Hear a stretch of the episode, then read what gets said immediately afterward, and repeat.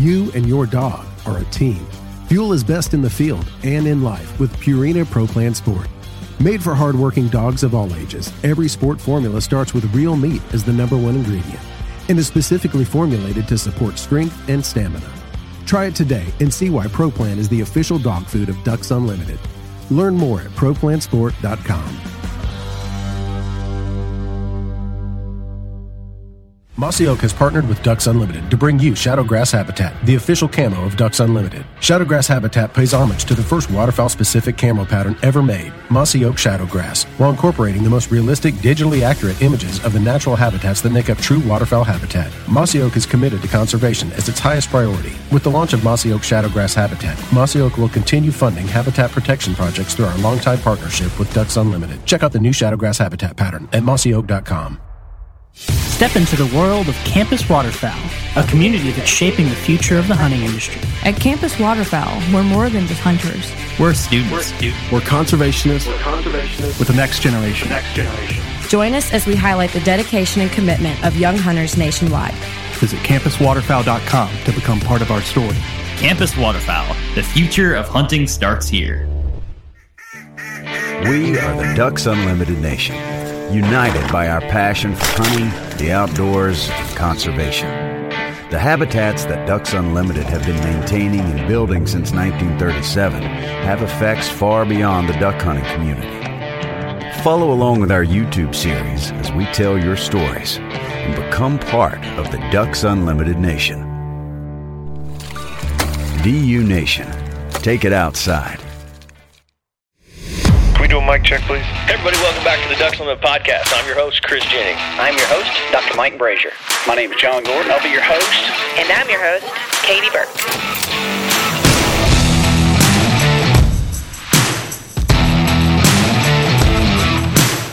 Welcome to the Ducks Unlimited podcast, the only podcast about all things waterfowl. From hunting insights to science based discussions about ducks, geese, and issues affecting waterfowl and wetlands conservation in North America, we bring the resource to you. The DU Podcast.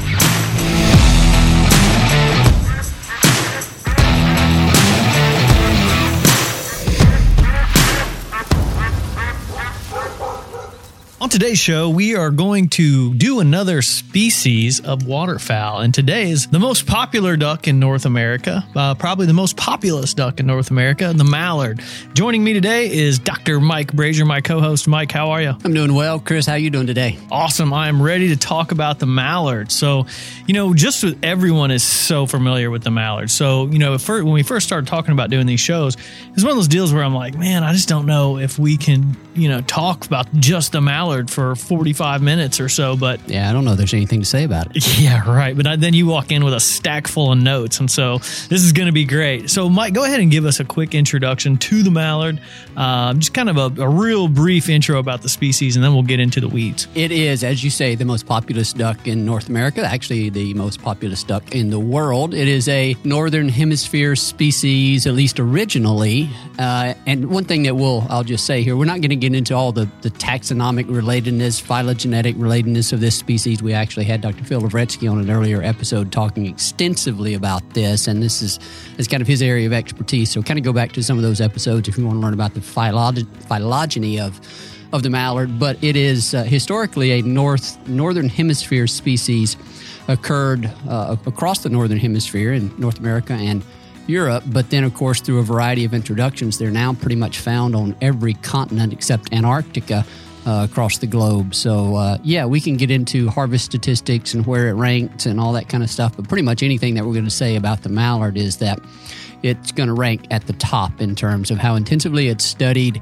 Uh, it as the basis for much of what we know about waterfowl ecology and um, habitat relationships. It's just it has been the star, you might say, if we want to anthropomorphize here a little bit, uh, throughout the waterfowl world and waterfowl literature for many, many decades, and continues to be one of the most popular uh, and well studied uh, duck species, bird species, quite frankly, all across the world. Yeah, and you know, it's just, it's so common that you know things that we do every day. Even like emojis for iPhone, you know, if you put type duck in there, it actually generates a picture of a mallard. So, for any of our listeners out there who are not aware of what that mallard looks like, you know, just a just an FYI, it's that green-headed duck and I know you mentioned you didn't want to get real in depth with this, but I'm going to let you kind of share a little bit about the taxonomy. Yeah, and, and this kind of goes to this this well studied group of birds, kind of called the uh, mallard complex, the mallard clade, and and yeah, I'm not going to get too deep into it because, quite frankly, I am not a taxonomic expert. That's where our good friend Phil Lavretsky comes in uh, comes in handy, but here within North America, we can certainly touch on the most uh, the most obvious ones. Um, you know, mallard, you know, that's the that's where we start, and uh, American black duck, uh, close relative to that.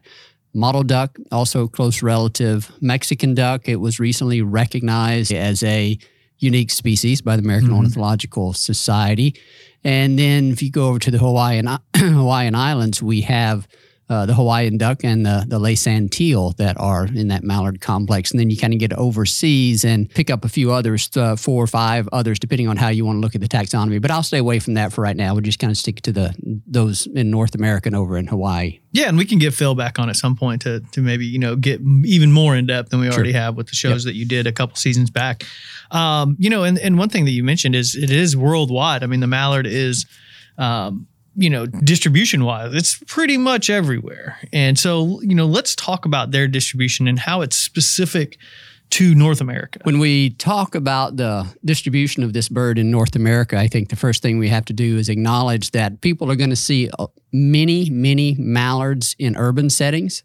Um, and there's a variety of reasons why that that is the case. I mean, they're just fundamentally very well adapted to some of those urban environments. They've just exhibit tremendous flexibility in their their diet, their habitat needs, their nesting needs. They can nest anywhere. You can find them anywhere. So a lot of the people that see ducks in urban environments are going to be looking at at mallards, and so just kind of keep that in mind. We'll set those urban environments aside right mm-hmm. now, just to, accepting that you're going to see a lot of mallards in urban environments. Um, when we look across North America to their primary breeding habitats within, let's say, just the free ranging, um, the the uh, more natural settings, uh, the heart of their breeding range is going to be the prairie pothole region of the U.S. and Canada. But of course, they breed all across the northern U.S. and all across Canada into the boreal forest. Um, about the only place you won't find them is on the, the tundra. They do uh, they do nest in in, in uh, on the coastal plain mm-hmm. in Alaska.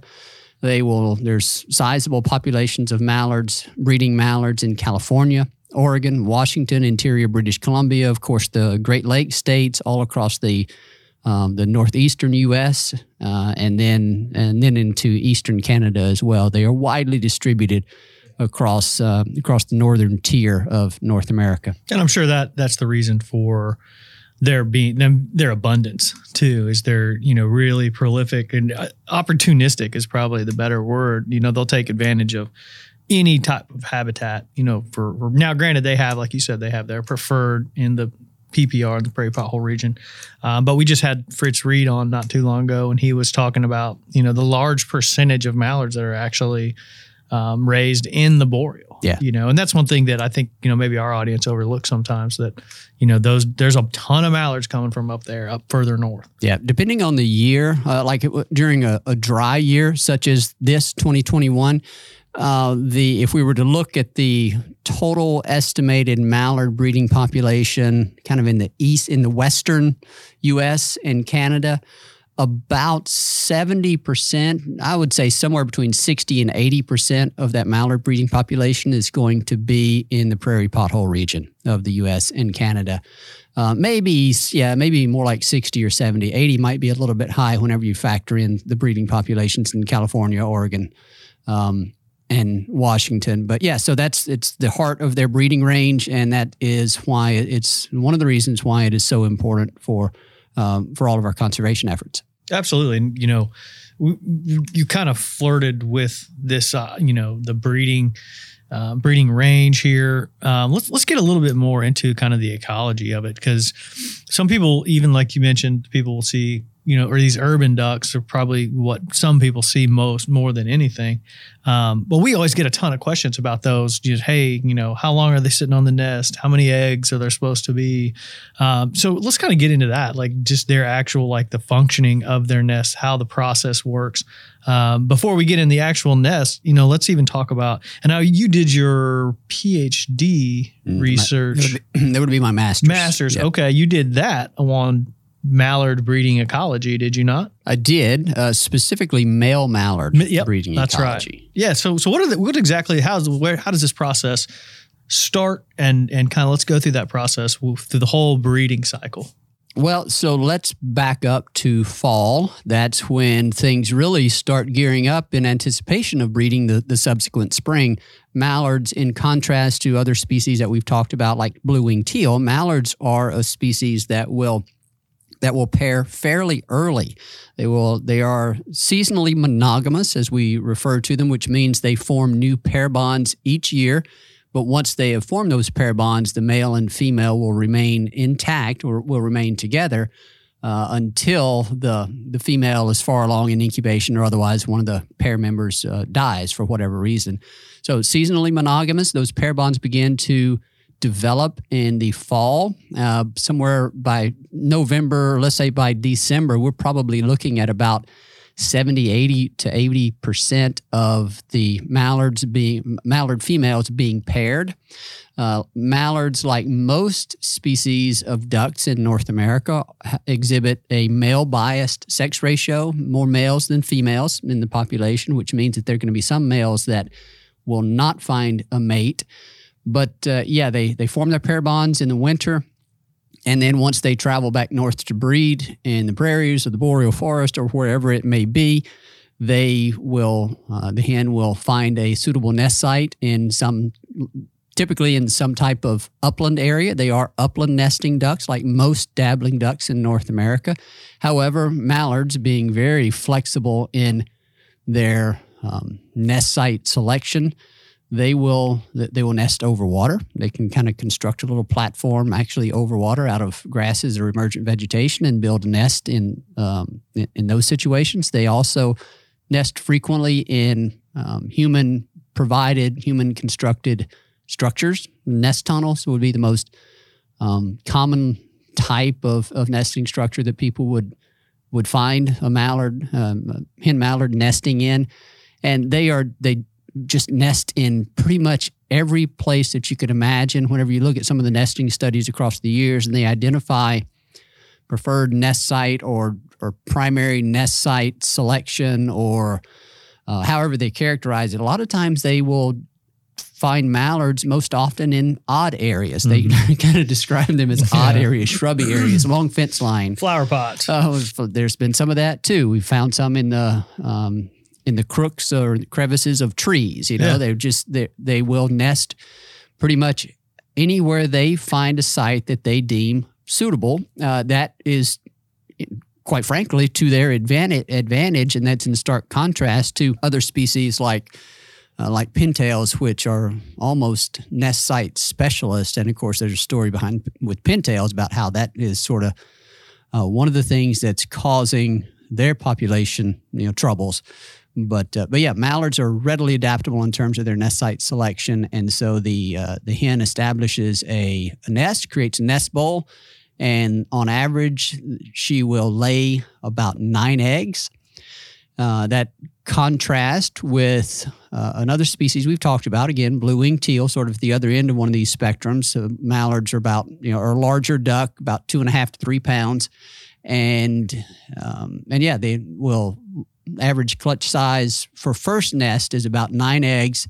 Now, the other thing about the nesting ecology of mallards is they are the most prolific renester, mm-hmm. which means the renesting is basically the process by which, after one nest is destroyed, the hen will initiate a entirely new nest there's sometimes anywhere from, well, the, the time between nest varies and it depends on a number of things. The stage at which the nest is destroyed, whether it's early in laying, if a nest is destroyed when the female is just in the laying process, a lot of times she will just pick up the very next day and start a new nest, or sometimes you'll wait a day or two. But once they get farther into incubation, and if the nest is destroyed, it may take a week or 10 days before they um, gear back up for, for nesting. But anyway, mallards are one of the most prolific renesting species. They will, they can nest up to, renest up to five times during years when there's abundant wetlands when you know conditions are good. Now, in, in, drought years such as 2021, it provides us an opportunity to talk about this and how it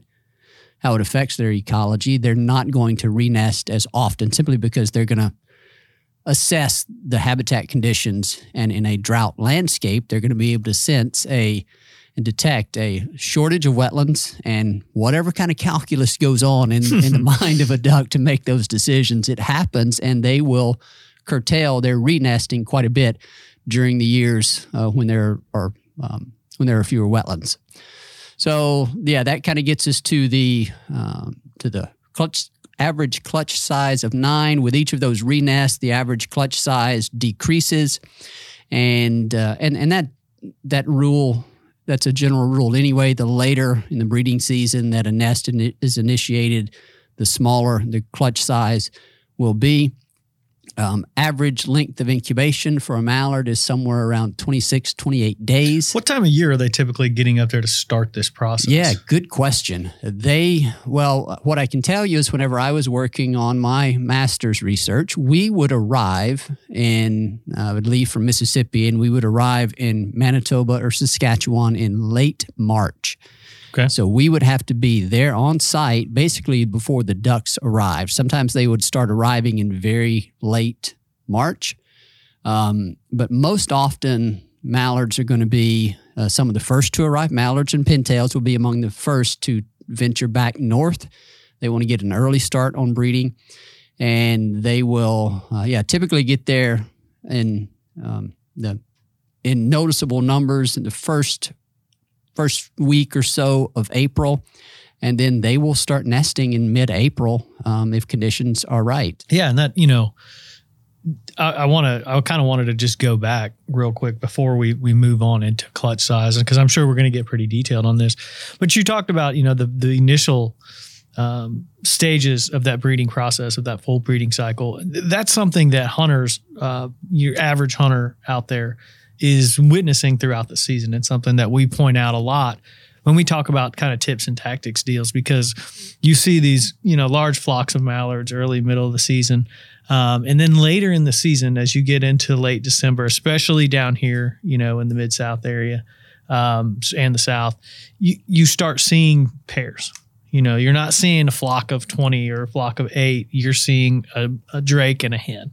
And that's the part of this process that most hunters have probably witnessed, no matter where they're hunting. You know, they, they've probably seen that. So I just wanted to kind of point that out uh, before we move on to actual clutch size and things like that. Uh, so, so what are these things doing the day they pop out? Uh, the day they hop out of the egg, you know, you've got what nine, possibly ten. Yeah, nine or on average nine, sometimes ten, sometimes eight. Uh, eggs mm-hmm. uh, that would be the terminal clutch size and you know hatchability one of the uh, questions that that researchers have i mean researchers have have answered or asked questions and collected data to answer pretty much any type of question you can imagine one of the questions is like hatchability what percentage of the eggs in a nest will actually hatch or fertile that that percentage is pretty high. It's just kind of a, a little tidbit. Probably over 90, 95% are going to be fertile. You know, so high yeah. hatchability is very rare that you, it may even be higher than 95%, but it's very rare that you find nests that go unhatched in, um, in most of your dabbling and diving ducks, wood ducks, um, and other black belly or whistling ducks and other cavity nesting species may be a little bit different, especially when you have a situation where that nest is being parasitized and you have multiple females nesting in a in a box. You know, you can get massive uh, clutch sizes, twenty and thirty. Those are pretty rare. Those though. type, yeah, yeah, they're they're rare, but well, it's not uncommon at all for for those cavity nesting species to have more than you know ten or so eggs, and in some cases that's when you might find uh, a number of eggs that go unhatched.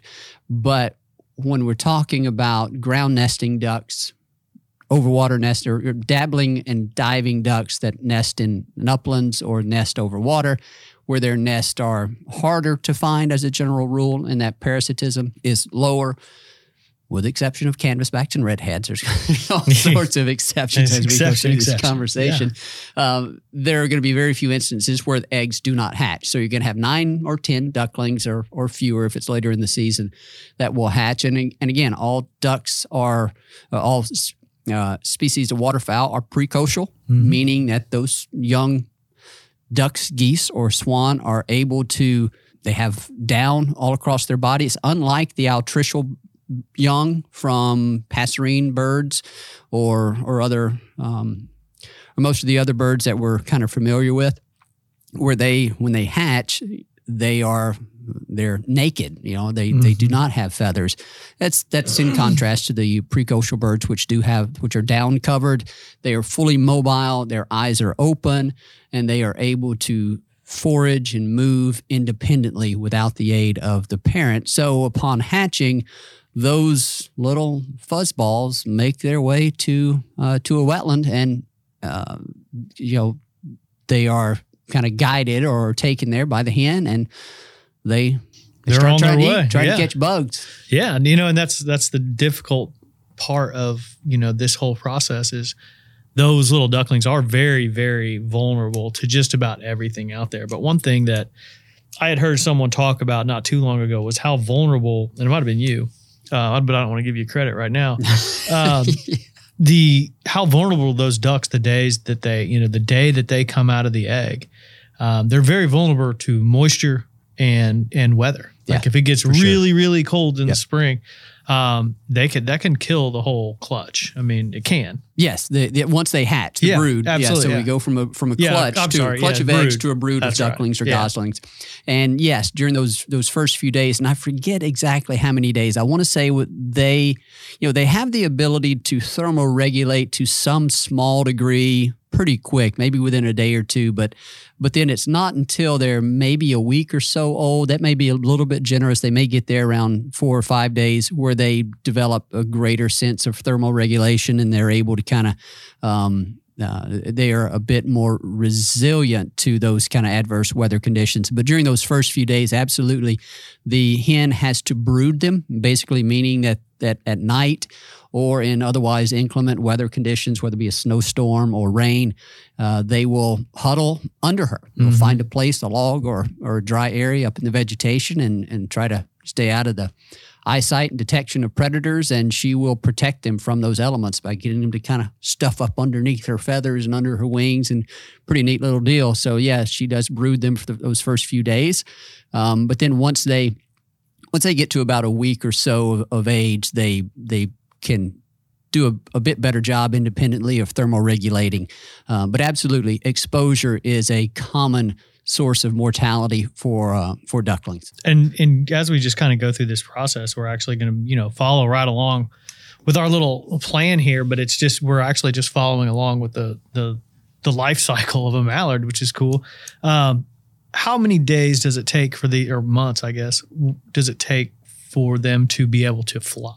So for mallards, uh, from the time they hatch, it's going to require somewhere between forty to sixty days for them to, to, you know, to be fully feathered and, and able to fly. Actually, they can typically sometimes they can fly a little bit sooner than that, but uh, but yeah, about fifty days I, would say is probably a, a good average uh, time to fledging after uh, after they hatch. And how long do they stay with the hen with the mother? I guess um, as they get older and grow and right before they're kind of preparing for migration you know by, by this time in the life cycle you know their their their job is to prepare for migration um, and survive obviously. Uh, but so how long do they stay with their mother? They will uh, it's not uncommon. I'm thinking back to whenever i was on uh, up there in canada doing some doing some of my research, it's not uncommon to find ducklings that you would think are able to fly that still have the the hen around. So mm-hmm. she'll, uh, I suspect there's some variation around that. This is a pretty specific question that I'll, I'll, confess I don't know exactly. You know what what controls the length of time that a hen is going to stay with those ducklings. Um, but once they it wouldn't be uncommon to find a hen with ducklings that are right near uh, flight capability. Mm-hmm. Uh, but it also wouldn't be uncommon for a hen to kind of bugger off, you know, two weeks prior to that. Yeah. So there's, she will, the point is she's going to stay with them for quite a while. What are these ducklings eating when they finally do get to a wetland? Uh, what are they keying in on to, to grow? No, it's going to be invertebrates of all, all different kind, whether they be aquatic invertebrates or little flies and midges that are emerging from the wetland and perching on the um, on vegetation. You've pretty much all of us have seen photos or videos of a little duckling jumping up out of the water mm-hmm. trying to grasp a, a fly that's um, that's traveling overhead or that's perched on a on a piece of vegetation. But yeah, it's it's pretty much all um, uh, invertebrates of various types there, where they're trying to get those protein resources to help them grow their muscle, their feathers, and then all the other all the other tissue that they need to grow and grow grow quickly. Yeah, and the and that's when the like I mentioned, the kind of the pressure's on. Yeah. Um, so we'll kind of transition into that. You know, they're trying to put on weight, preparing for the migration. This is not necessarily focused specifically on the ducklings in general, but just the mallard what are they doing as they're preparing? This would be like, I would say maybe late summer, early fall. They're kind of preparing for that migration. Um, what's their focus at that time? Yeah, so I'll come at this from uh, several different angles. We'll talk about the different uh, the, the different sexes. Uh, first, we'll, let's talk about the male mallards a little bit because we haven't spoken much about them. Um, you know, once we get there to the breeding grounds, like most, uh, so I, I said earlier that they're seasonally monogamous. Uh, the female in in ducks in in North America, we have what's known as female um, biased parental care. Care pretty much the female is the only sex that cares for ducklings um, in in ducks here. And so basically, what that means is that the male's responsibility um, for any kind of uh, any kind of care of the ducklings. I mean, it's non-existent, but any their their parental care responsibilities begins to wane as the female progresses into incubation. And so what what my study actually did was I had radio marked males as well as the radio marked female pair. And so I, I knew if the hen was nesting, and then I was tracking the male and actually collecting visual observations of that male. And so one of the questions that we were answering, trying to answer, is this very one of what are the, at what point do the males depart the breeding ground, either leave the female and go seek other breeding opportunities, or completely leave the the breeding um, site, the breeding region, and go um, go ahead and start molting. Yeah, I just want to point out that you know most of the world just looks at ducks. And but dr mike brasher collects visual observations. Well that's right. That's all we did. Collect visual observations. I was just looking. You know i'd look at them no. We no. observe and yes that's right. That's perfect. No that was that was cool. And, and but you know in your your studies there were you learning that maybe that male hung out a little longer than you originally thought? We did. Uh, our, our study was I, that was probably one of the takeaways that a lot of times now I read species accounts of the mallard, and they will uh, a lot of times you'll find where they describe them the, the male departing or that pair bond loosening once the female gets to incubation, one or two days of incubation. What I actually found is that that male, in most cases, the the male mate stuck around um, in proximity to where that hen was nesting well into incubation, two to sometimes two and a half, three weeks into incubation, which is a bit unusual or at least unexpected relative to what we uh, had had been previously found. And so I don't exactly know if there was something driving that, maybe it was an exceptionally wet year they had good wetland conditions, and the male was kind of gauging whether he thought there was going to be additional renest opportunities. So yeah. again, what goes on, the calculus that goes on in the mind of these ducks is a bit uncertain.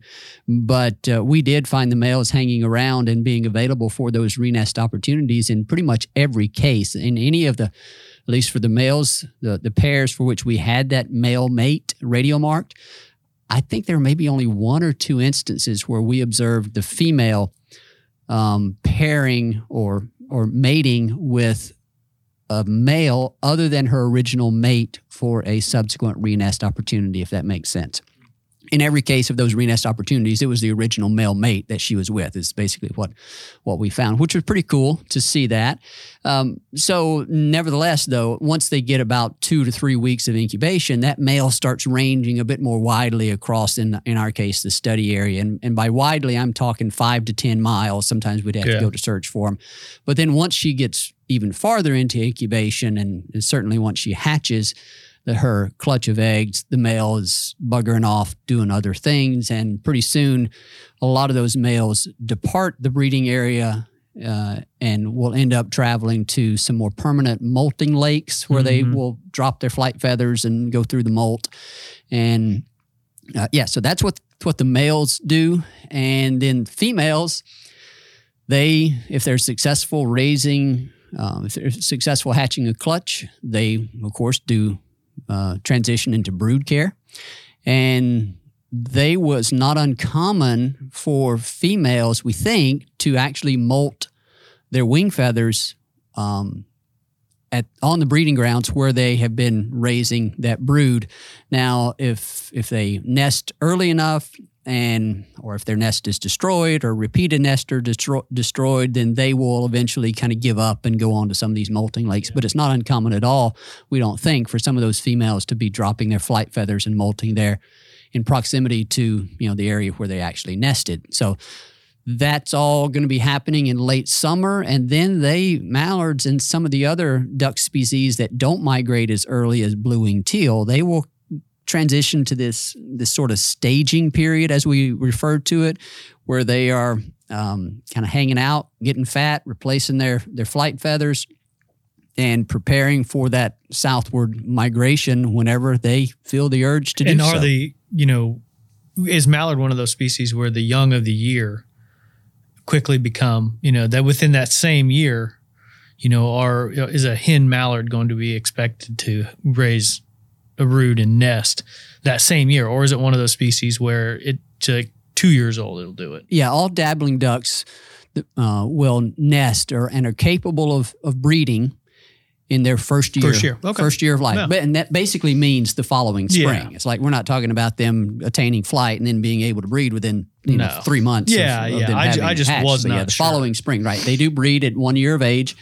Um, mallards, blue wings, shovelers, pintails, black ducks, all those species are, are, are, that way. And in most of the diving ducks, there's there are most of the diving ducks are going to be the same way. And then, you know, let's let's talk about migration. We're talking about we got all the way up to staging, and I think that's kind of the quintessential mallard image in people's heads would be you know these large flocks of migrating mallards or mallards in the snow you know something like that where because they're they're actually a really hardy bird Mm. Well, apparently mallards don't migrate anymore, according to social media. Here we go. yeah, no, I mean, I think I think that that that's you know not that specifically, but I think one thing that makes the mallard so exceptional is the fact that it can handle some pretty cold temperatures. It can handle, you know, a little bit of snow and a, and a little bit of ice, and before they, you know, they're hardy enough that they really try and stick it out.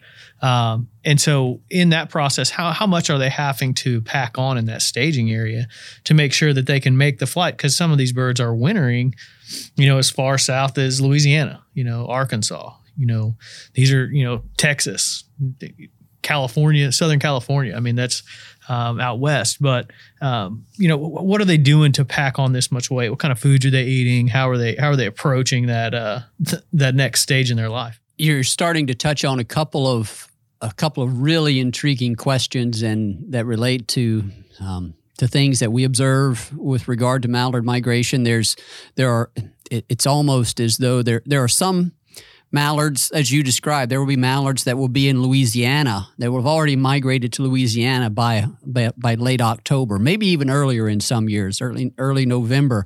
And meanwhile, there are still mallards left in hanging out in North Dakota.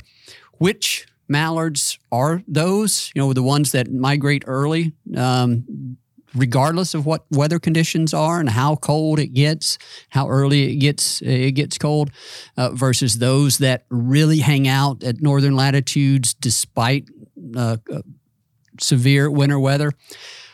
what causes those differences? We really don't know, and it's actually a pretty intriguing question that I uh, that I think is gaining a little bit more attention, or at least it's it's it's been talked about uh, mm-hmm. a lot now as we as we are trying to do a better job or trying to learn more about the migration dynamics of mallards and other species as well. But but certainly mallards being uh, our one of our largest duck species, our, our largest dabbling duck species it is able to pack on a lot of fat. It, is, it has a highly flexible diet.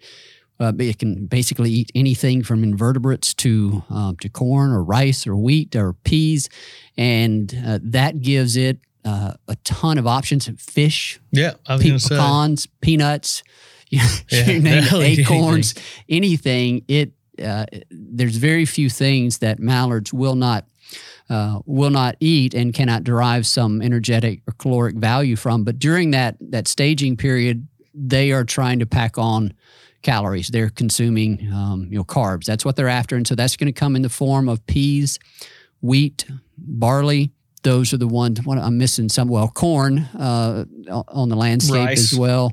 Rice, you know, farther south in some mm-hmm. of those landscapes. But I'm thinking about up north. Oh, I'm thinking about mainly. I'm thinking yeah. about Prairie Canada, and there is some corn that's making its way into Prairie Canada. But traditionally, when you think about large flocks of uh, of mallards that are out across that landscape uh, foraging feverishly to try to pack on uh, that fat, we're talking about peas. Uh, garbanzo beans, yeah. you know, wheat, barley, those are going to be some of the big ones. Yeah. So, you know, that migration, the big jump, then they're coming down to the wintering areas. How does their food change? Will the thing, the food resources change? And and what what are these ducks doing once they're on the wintering grounds? I, I think it's probably fair to say that we don't see noticeable changes in the in like the the type of nutrients that ducks that mallards are seeking until the following spring. Mm-hmm. During fall, winter, and prior to spring migration, it's really carbs, yeah. um, seeds, acorns, agricultural grains that they are after. Now they have to supplement that obviously with invertebrates and other other forms of, of plant material uh, to obtain their essential nutrient minerals and nutrients, just like we all have to have a balanced diet. Uh, mallards can't live on quote bread alone either. Uh, and by the way, we should not feed bread to mallards even in those urban settings. They'll be fine. They'll be fine people. They'll survive. That's right. We don't need to feed them bread. So uh, yeah, we don't see changes to their diet until uh, until spring, and that again relates to them kind of gearing up um, to uh, gearing up for that uh, breeding season egg formation. Actually, now that I say that and I kind of listen to myself talk here, one of the things that I'm leaving out in terms of what they go through during winter is is molt. Uh, they do go through a molt during winter. Uh, females will, and the males do to some extent, and so then they. Uh, so as they're going through that body molt, not a wing molt, but a body molt, they will uh, have to acquire protein to replace those feathers. So do, they do seek out um, protein in the form of invertebrates at that time of year as well. So I want to make sure I didn't kind of goof up there and forget about the molt that occurs uh, during the winter as well. Yeah, and, and, just to clarify that, you know, the body molt is actually the body feathers. Yes. And they transition new feathers at that time, and but they they can still fly. Yes, absolutely. Okay, and that, I just wanted you to clarify that for our audience. That you know, when you think of molt, first thing that especially me pops into my head is they go flightless. Yeah, right. No, this is a that they drop their flight feathers only once per year. They go through oh, and kind of off guard here. I'd have to stop and think about this to get it correct. So I'm just going to say they go through a couple of body molts, uh, a couple of molts of their contour feathers, their body feathers each year. And the males and females differ a little bit in the timing of those um, of those molts. And so that's an episode that's a conversation that we need to think a little bit more about and have someone on that can speak to that those different stages of molt and how they vary among species among species and you know there are some that we there, there's some thought that even that maybe ruddy ducks might go through a second wing molt hmm. uh, on their on their wintering grounds. So anyway, there's some interesting yeah. things to talk about with regard to getting in uh, into the details of molt when it happens, the different types of molt and and so forth. But yeah, the that's why whenever you go out into a wetland during the during the winter and you see all these feathers on the water, yep. well, they're going through that body molt during uh, uh, during the winter. The females will be. And then you know at that time, you know, as we get into fall and winter, um, that's when waterfowl hunters are out there chasing these birds and, and being the most abundant duck, uh, really these things are making up a majority of a lot of people's bags. And I just want to say there are some areas in the country that don't harvest near as many mallards as others. But what makes some of those states different from each other, as in, you know, West Virginia is not going to harvest near as many mallards as Arkansas, obviously. But what is it about that habitat use during the winning area that really attracts um, mallards to these high abundant states. So you you love to ask those what is it why questions, which puts me on the on the side of having to provide a, a, good explanation. So let me just say there's probably a number of reasons behind this. Let me let me start by saying that when we look across the four flyways, uh, mallards are most abundant in the Mississippi Flyway, and if you roll back the hands of time, that's going to be related to and and quite frankly, a lot of the patterns that we see now are going to be a reflection of the uh, sort of longer term historical patterns of migration and and um, uh, and habitats and how they've occurred across the landscape. So when we kind of back up hundred years or so and look at where the habitats, wintering habitats occurred that we would have expected mallards to use, uh, the lower Mississippi Valley, the lower portion of the Mississippi River Valley is uh, that was it. You know, those flooded bottomland hardwoods when the White River, the Cache River, the Mississippi River got out of its banks, flooded those bottomland hardwood forests and made accessible all those acorns and other grasses and whatever, uh, uh, all sorts of other food resources that mallards will just gobble up that became the heart of and, and has remained so quite frankly the uh, the heart of the winter distribution of mallards now you can look to the gulf coast of Louisiana, Texas, Texas Panhandle, the Playa Lakes region, lots of wetlands there. Pretty much anywhere you find wetlands, you're going to find mallards, and you're going to find mallard abundance is going to be at a regional scale, kind of correlated with at least the historical abundance yeah. of those of that of those wetlands. Out in California, a good chunk of the mallards that they harvest in Central Valley, California, are going to be locally produced. Uh, you've got mallards that will will that are locally produced in the Great Lakes that make up a good portion of their mallard harvest. Uh, same is going to be the case on the in the Atlantic Flyway, the northeastern U.S., where you get you get some mallard production. Those birds disproportionately contribute. You know, like on a percentage basis, if you look at the birds produced in the northeastern U.S. Um, the majority of those are going to be mm-hmm. harvested in in some of those local states. Now they do continue to migrate on farther southward, but they're disproportionately important to those areas where they are produced.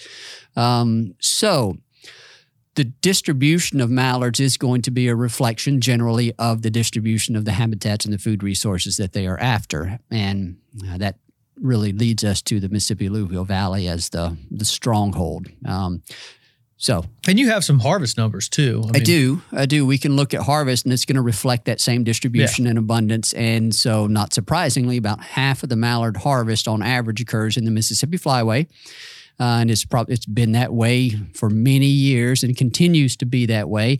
When we look across the entire uh, entire U.S., I don't think these numbers here account for a harvest that occurs in Canada look across the entire U.S. on average over the past 20 or so years, we've had an average harvest of about four and a half million mallards. I think we've had a few years recently here where the number's been lower than that. But, uh, but on average, we're looking at four to four and a half million mallards harvested. And half of those are going to come from the Mississippi Flyway. Uh, about 20% of those of that is going to come from the central flyway a 20 another 20% is going to come from the uh, pacific flyway including alaska and then you get about 10% or so from the atlantic flyway and if you look at the importance of mallard in the overall harvest of ducks on average they're going to account for about a third of mm. total duck harvest. It's a lot. So it is. It one species accounts for about a third of the total duck harvest. Now, part of that is because we have, I mean, it's a it's uh, robust population size. If you look continentally, you're probably looking at a population size, breeding population size somewhere around 10, 11, 12 million on Mm-hmm. average. Um, and that may be even higher in, in some years. And uh, yeah, so it's it's an incredibly abundant duck. It has we have um, you know respectably high bag limits, at least during liberal seasons here over the past 20 or so years for that species. And it is a, I mean, it's just a great duck to hunt. It, Mhm. the, the, the way it decoys, Yeah. the way it responds to calls, um, the way it responds to decoys, at least if, you know, they don't always respond to my calling or to my decoys. So I need to work on that. Yeah. So not all mallards are the same, or maybe it's not all hunters are the same. I'm not sure which is the I, case. I think there's something special to be uh, to be said about you know it is it's ironic that that it is the most abundant species and it is also you know the, the most harvested species um, yet it still holds such a you know I guess a, a high stature That's right. It to doesn't. hunters so the appreciation isn't worn out, isn't eroded by its right. by its abundance or by its Mhm. popularity or the no, not popularity, but yeah, it's it's just it's commonness. Yeah, and there's something special about that green head on blue sky days. You get that white underbelly, the sun shining. It's it's something special about the mallard. Um, yeah, before we get out of here, let's do quick rundown on just conservation concerns. Obviously, with the abundance and with the prolific lifestyle that these things live. Um, kind of pinpoint some some real conservation focus that that Ducks Unlimited Science is taking a look at right now. What I need to do here first is talk about three different breeding stocks of mallards because Mhm. that's how we think about some of our conservation concerns. In North America, mallards can be subdivided into three breeding stocks. One is a western stock of mallards that will include mallards in Alaska, interior interior British Columbia, Washington, Oregon, and California. There's the mid-continent breeding stock of mallards. That will include mallards in the prairie provinces of Canada, the northern, uh, the, the prairies of the U.S., the western boreal forest, the Great Lakes states. Um, and then in the then there's the eastern stock of mallards, eastern population of mallards, which is going to include everything pretty much east of uh, east of the Great Lakes. Uh, major production areas will include the northeastern states down to about Virginia. You're going to find a few birds south of there, but Virginia is about as far south as you can find appreciable numbers, at least in those wild settings. And then eastern Canada as well. So those three stocks of mallards are how we in the waterfowl management community manage mallard populations. Western mallards uh, have been doing pretty good. I don't have population numbers broken down by by those different stocks. Um, what I can do, I think I can remember these ballpark wise in terms of like the mallard average mallard breeding population size across those three stocks. If we, for the mallards in the Atlantic flyway, eastern mallards, I think we're somewhere around one to one and a half million on average. If we look into uh, the mid continent population, that's of course the largest population of, of mallards there, anywhere from uh, you know, nine to six or seven million, depending on habitat conditions, whatever. But typically, you're looking at around nine million, at least here in recent years. So, for that western mallard stock, I think we're looking at somewhere around a million mallards, uh, somewhere in that neighborhood. Most of them are in that mid continent. I may be a little bit off on some of those numbers, but relatively speaking, it's going to be in the ballpark. The mid continent mallard population is the, is the big one. And so, in terms of conservation concerns, western mallards are doing uh, are, are doing pretty well. Well, they're doing doing fine. There's no indication of any issues with with their populations right now. And then in the mid continent population, no issues there. Like there's no no pressing like population decline that we can't necessarily understand. Now, if you want to look Yeah. more regionally within that mid continent population, you can go to the Great Lakes states, Mhm. and there are some issues there, some concerns with declining mallard populations, in you know among that sort of subset, that Yeah. breeding subset. And we're actually involved in some research now. Um, Michigan State University is a partner in this research using some satellite transmitters to try to get a handle on what's going on with uh, with Great Lakes mallards as a subset of that mid continent population, and then you get into the eastern mallard, and that's that's its entire kind of issue of its own. We've seen also population declines over the past 10 or so years um, for eastern mallards. And we began to touch on that a little bit with Phil Lavretsky a couple of years ago mm-hmm. when he mm-hmm. was looking at the genetics of what's actually happening yeah. there with the with eastern mallards. So declining population size among eastern mallards as well as some really intriguing genetic stuff of game farm mallards, maybe, um, you know, kind of uh, having a becoming more prevalent in mm-hmm. that eastern mallard population, and some. There's also uh, some questions about differences in productivity between mallards nesting in the US versus mallards nesting in Canada. It's like we're seeing these population declines. What's driving it? Driving it is it harvest, is it reproduction? And if it's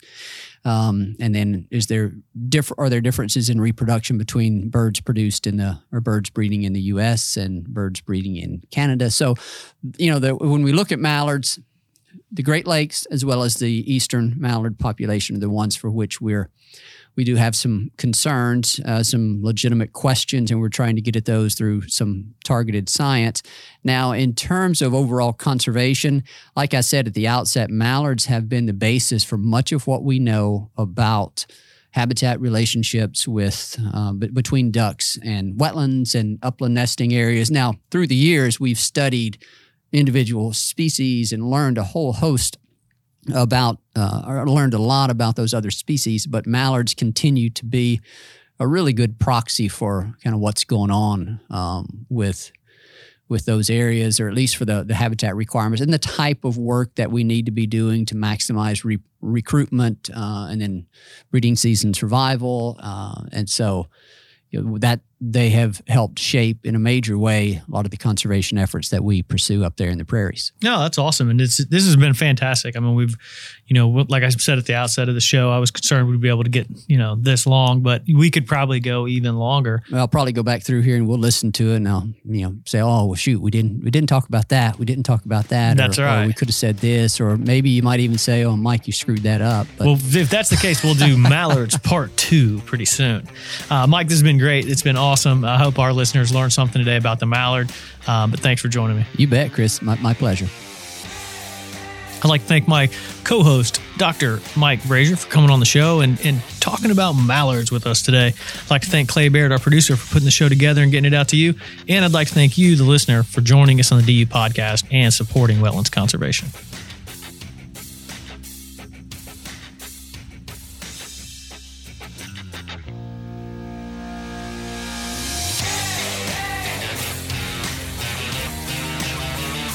Thank you for listening to this episode of the DU Podcast.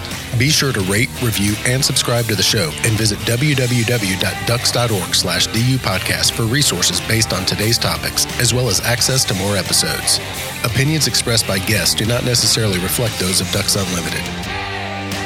Until next time, stay tuned to the Ducks.